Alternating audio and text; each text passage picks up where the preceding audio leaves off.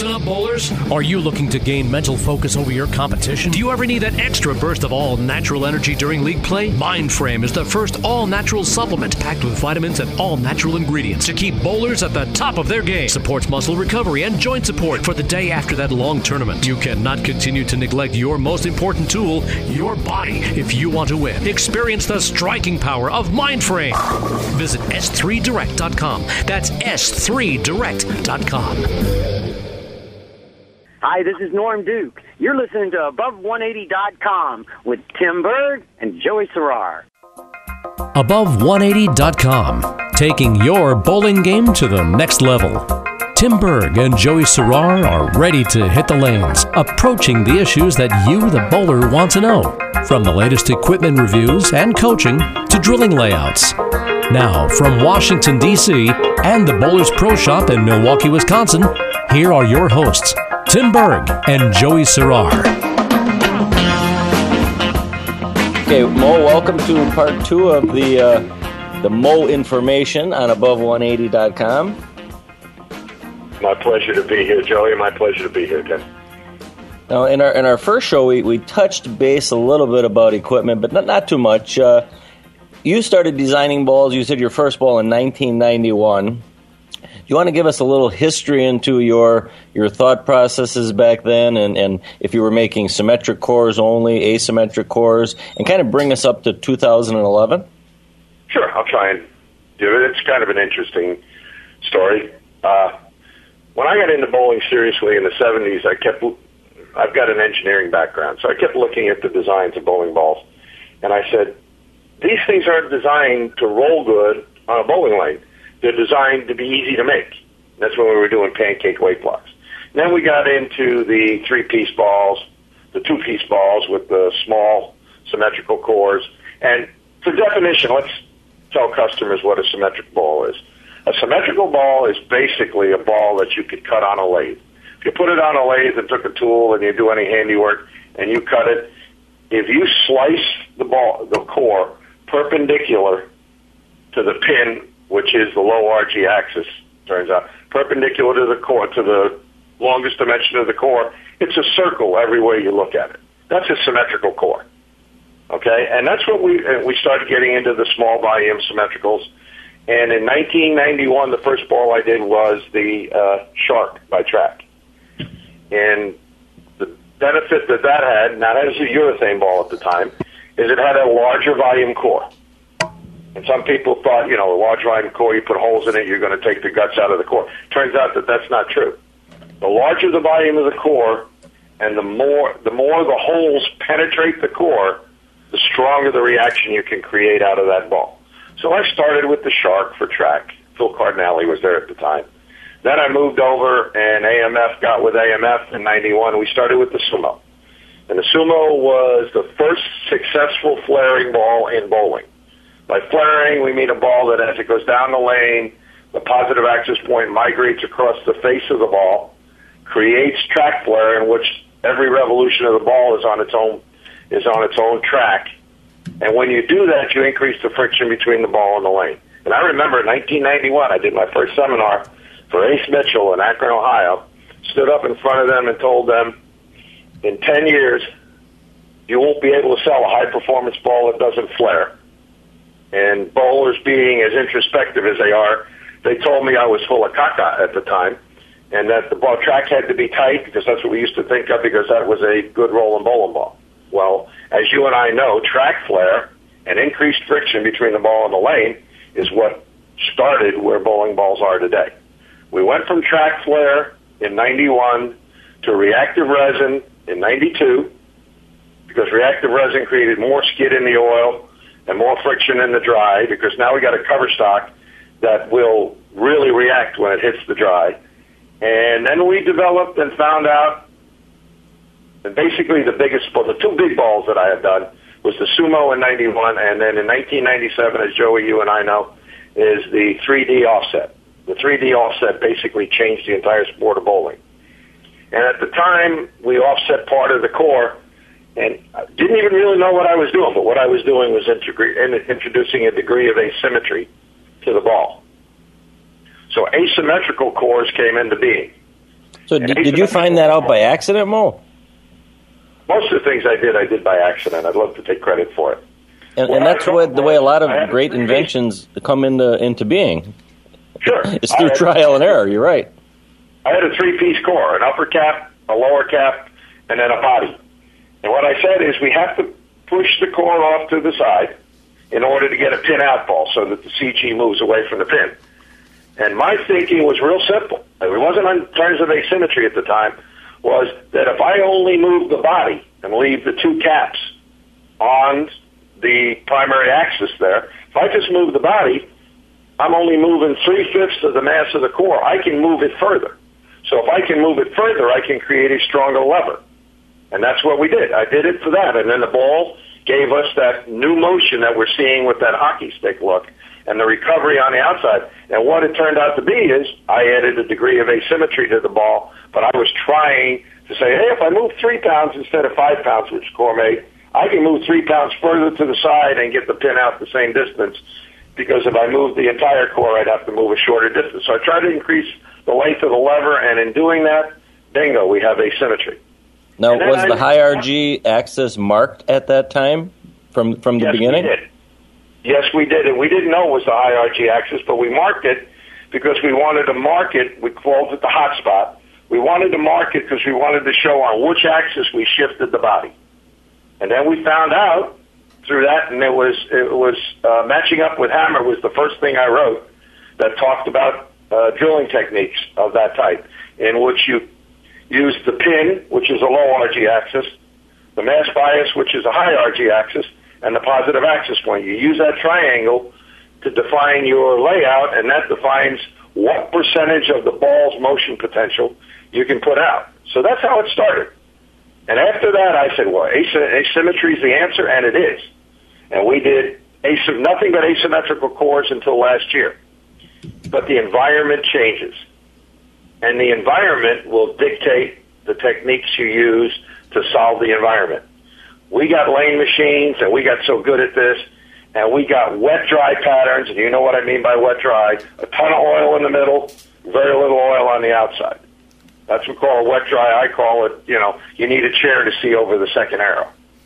Okay, so when you get that kind of a pattern, we got a lot of oil in the center and almost none on the outside and a good back end, you can actually oversteer the ball with an asymmetrical core. In other words, when it hits the friction, it reads it too hard and it goes high. Then you move into the oil and it reads it too weak and it goes light.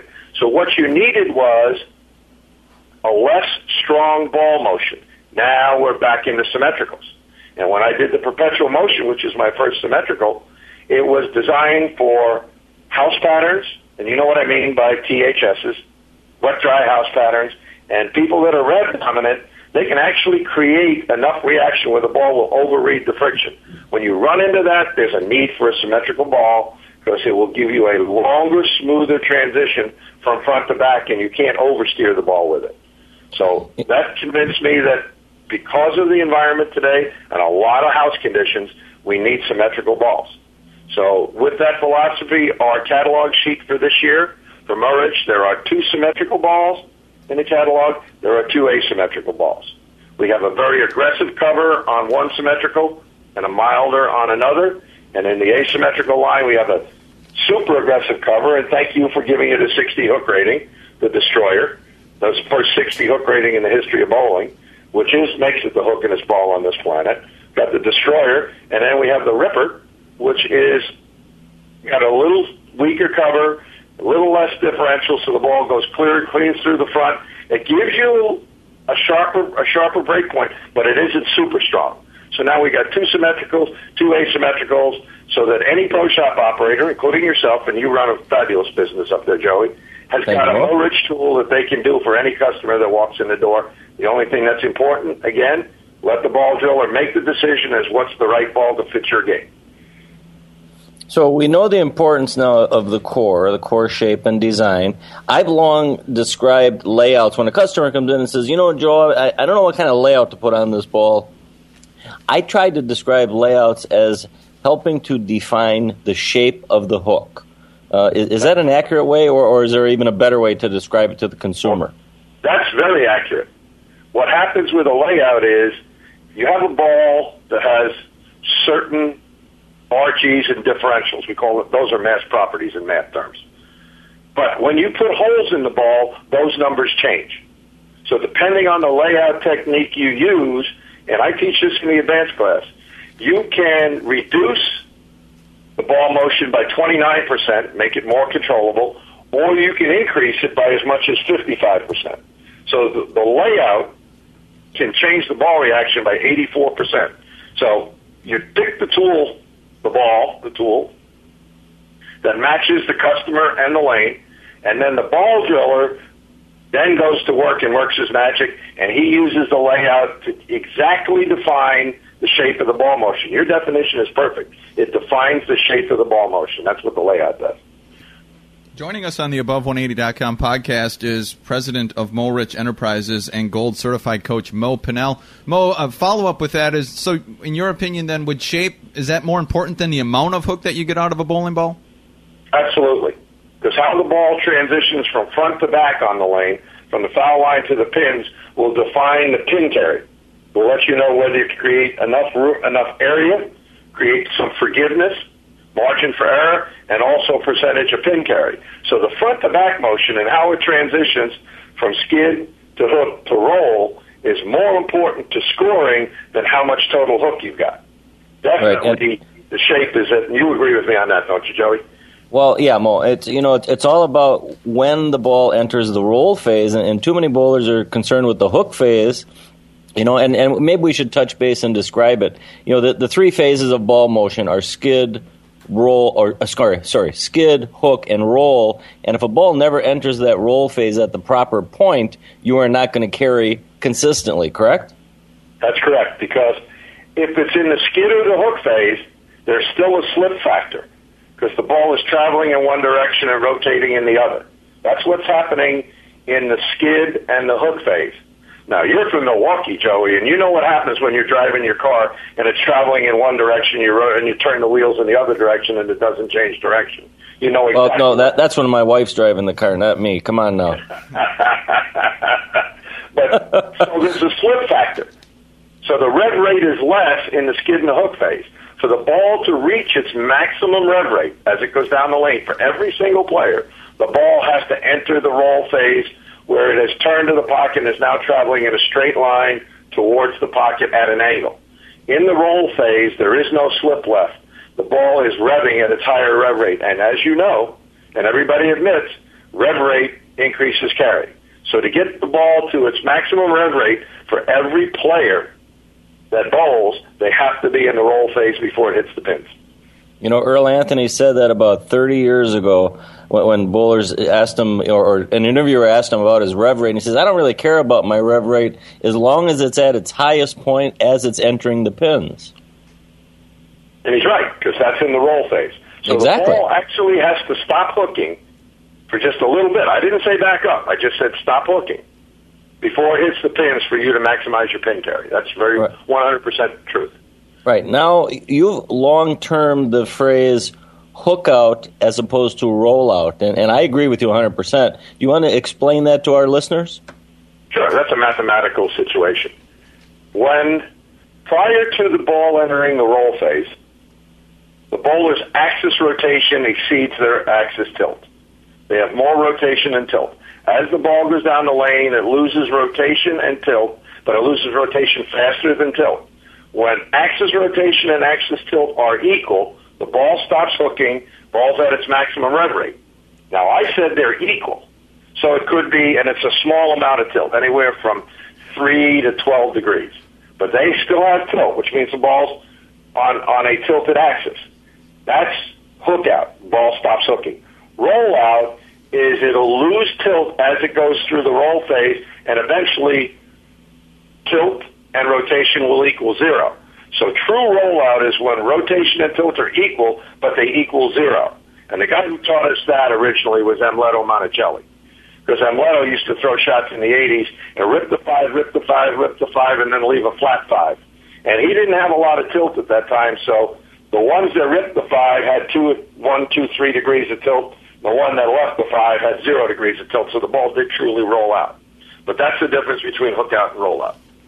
Right, and that's that's. I mean, I understand what you're saying. I don't know if most of our listeners do, but uh, why don't we touch base a little bit on drilling a dual angle uh, system for an individual?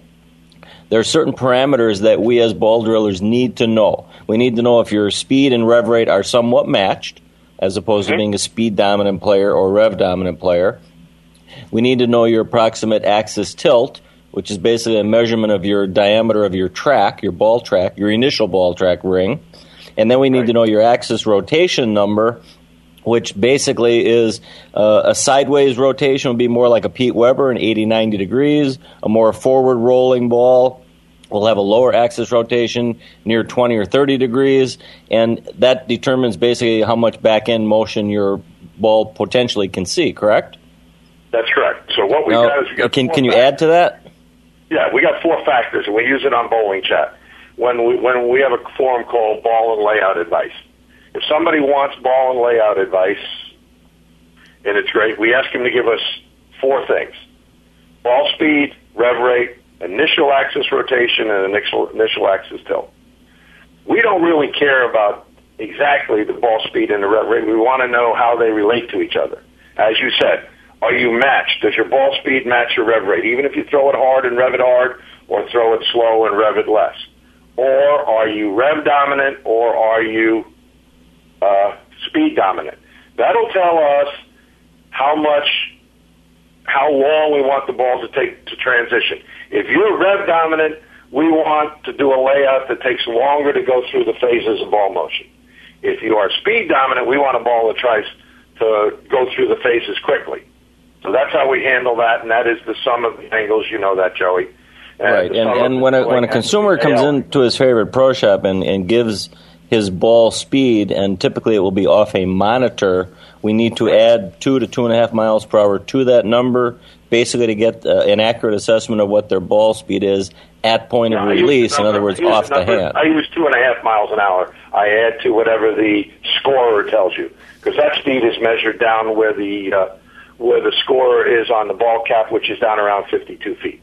So I had exactly. two and a half miles an hour. So the guy's 15 and a half miles an hour on on the scorer. That means he's 18 miles an hour off his hand. So once we have these parameters, in other words, uh, let, let's take a typical bowler, uh, being myself, uh, 16 and a half off the hand, 300 rev rate, axis tilt 12 degrees, and axis rotation anywhere between a minimum of 60 and a maximum of 82. Uh, my sum, in other words, my angle sum as my benchmark mole, typically will be about 105. Yes, because you're slightly. Let's do it. Let's just look at it. Okay, you're slightly rev dominant, which means 95 is the median. So you're going to go up to 105, add about 10 degrees to that. So it takes a little bit longer to transition because you're you're slightly rev dominant. Your tilt at 12 degrees is right in the median because the median's between 12 and 18. So you're right on the median there. And then the other thing is is that your axis rotation is a little above average. The median axis tilt is 14 degrees and the median axis rotation is 55. When we did an analysis of accomplished players and touring players, that's what we got as the median 14 and 55. So now, if you're more rotation and tilt than that, we would subtract a little from the numbers. If you're less, we'd add a little. Because the more rotation and tilt you have, the longer the ball travels before it reads the lane, and the less rotation and tilt you've got, the sooner the ball reads the lane. So you're 105. Yeah, with with your 60 to 80, yeah, you're right around 100 to 105 is your sweet spot. And I think you and I agree on that, right? Right, and and again, and that's pretty much worked for me over the years, even before I started using dual angle terminology.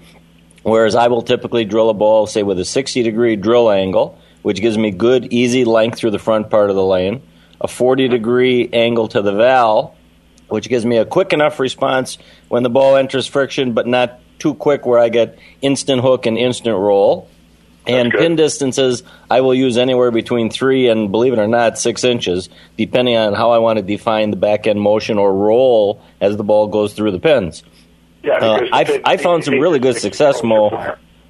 with asymmetric balls at five, five and a half, six inches on some of the sport patterns where I'm playing outside of board eight, just to create Okay. that end over end roll on the end of the pattern so the ball doesn't go too much sideways. Right, you'll create end over end on asymmetrics at five inches. On symmetrical balls, you get a different reaction. Yes, yes, I do. It's, it's a little bit more angular off the spot at five inches. Right, at five inches, you'll get more angular, but you'll get less flare on a symmetrical ball. Quite a bit less flare. Whereas on the asymmetrics, I can still see near six inches of flare on some Right. products, even at five and a half. Yeah, it, it is, and, and you and I have both. We've, we've known each other a long time. We've gone through the learning curve to do all this and have educated ourselves. And we've done the trial and error, the empirical studies, and it's amazing how if you get three or four people that maybe did independent work in different parts of the country, and we sit together and we talk about it, we usually end up with about the same conclusions based on the fact that, you know, through trial and error and some inductive reasoning, we found out what works. And uh, that's just a verification of the accuracy. That's all the way I look at it. Well, Mo, this is very interesting. Uh, as you and Joey are, are just teaching me and all of our listeners here a great deal of, of knowledge regarding ball motion and ball shape. And everyone, and myself included, you go in by Joey and you say, Joey, I want a ball that does X. And now you're really helping me to understand what I need to relay to my pro shop operator. So my question for you is this, Mo. As, um, as bowling moves forward, uh, are you seeing younger people uh, in their 20s, 30s embrace the pro shop industry and get into young pro shop operators because I have to be honest, I go into a lot of pro shops and it's people in their 40s, 50s, uh, even 60s. Where is bowling going with pro shop? Because it sounds like everything here should make it want to, you know, make the younger people be interested because it's it's a, a very uh, complex and uh, fulfilling thing to use as a, uh, a way to drill bowling balls. Yeah, well, you, you get here. We get into this parallaxy or this anomaly we got going on. I'm seeing the younger people, the math-oriented, uh, computer-oriented generation. and We're going to go less than 30 or 20 in their teens and in their 20s. The kids that have grown up with computers. If you want to get something done on a computer, find somebody under the age of 30. They'll do it for you in, in no time. Oh, I can do that. They have no fear when they operate a, con- a computer. Us older folks, we're a little more reluctant to do things. But these people understand, and they embrace the pro shop industry and the education and the and the mass properties and the CAD work and everything that goes on. Too much, and too much of the time, you get resistance from, and it's just natural, it's human, from and a mistrust of it can't be this complicated or it can't involve all this because we did it for 20 years, we didn't even do it. Well, we did it by the seat of our pants for 20 years. I was one of those guys. Joey, you were one of those guys once. Oh, without a doubt. But technology doesn't teach us how to think. It teaches us how to measure accurately. And technology has allowed us to develop more specific and more defined uh, answers to our questions. And here's my suggestion to the to the readers or to, to your listeners. It's real simple. Find yourself a competent pro shop operator, a ball driller that understands ball dynamics, understands physiology, understands psychology, and that's tricky in itself. And when you go into the pro shop, don't tell them how to drill the ball because you're not the doctor. Ask them, this is what I'm looking for. I'm looking for a certain type of motion on a certain pattern. This is what I need my ball to do. And everybody's going to say, well, what do you need your ball to do? I need it to go long, flip hard on the back, and knock down pins. Sometimes it can go too long. You and I know the answer to that. Right. Allow the ball driller to use his skills and his training to give you what you're looking for. That's the ball driller's job. In fact, that's probably the toughest part of drilling balls, isn't it? Being a machinist is not all that hard if No. you're precise. Am I right, Joey? No, a, a, a monkey could be taught to drill a ball, but a monkey could not be taught to measure and lay out a bowling ball. No, not at all. But let the ball driller do their job. And if the ball doesn't roll the way you think it should when they're done, explain that to your ball driller. If you don't like the answer you get, find another ball driller. Right, and you know this kind of confirms the importance of finding an educated ball driller that you, you both trust and have confidence in. Uh, but again, one who's also knowledgeable enough and and has a proactive mind because you can't be too set in your ways and be unwilling to change your philosophies and thoughts about measuring hands and laying out balls, or you're going to be left in the dust, as you know. You know, Chris yeah, Barnes, many years ago, Mo indirectly kind of confirmed this whole skid hook roll philosophy, saying, you know, Joe, the big difference I see between amateurs and pros, other than their skill level, is most pros or amateurs look for the latest, sharpest breakpoint and perceived pin carry, whereas the top pros, we look for the earliest breakpoint on the lane with good pin carry, carry because we know it's going to be easier to see and maintain that breakpoint visually, as well as when the lanes go through the transition phases, we'll know how to make adjustments better. So the pros look yeah. for the earliest breakpoint, amateurs like to look for the latest, and you and I know the latest, sharpest breakpoint often gives you the worst carry percentage. Well, the latest, sharpest breakpoint is the hardest to control, and that's what I call you either strike or leave a puzzle or a design. And too many puzzles and designs really do eat up into your score potential. But the better bowlers looking to control the lane first, that's an earlier break point. Control the lane first, and then add as much power as is necessary to carry. So they go control first, then carry second. And I think on that note, Tim, uh, I, I, mean, Tim, we kind of left you out of this no, interview I, quite a bit, but you know, Mo and I, once we get going, we're not going to stop. No problem, Joey. I don't mind being uh, second fiddle to yourself and Mo Pinel. You guys are the true experts when it comes to the bowling balls and uh, cores and configurations. A, a, very insightful interview, but that is going to do it for the Above180.com podcast. Tim Berg, Joe Serrar, Mo Pinel, president of MoRich Enterprises. By all means, you got any questions? Shoot us an email at tim at above180.com, joey at above180.com. We'd love to hear your comments. Also, find us on Facebook, taking your bowling game to the next level, and also Twitter, it's above180. Till next week, good luck and good bowling.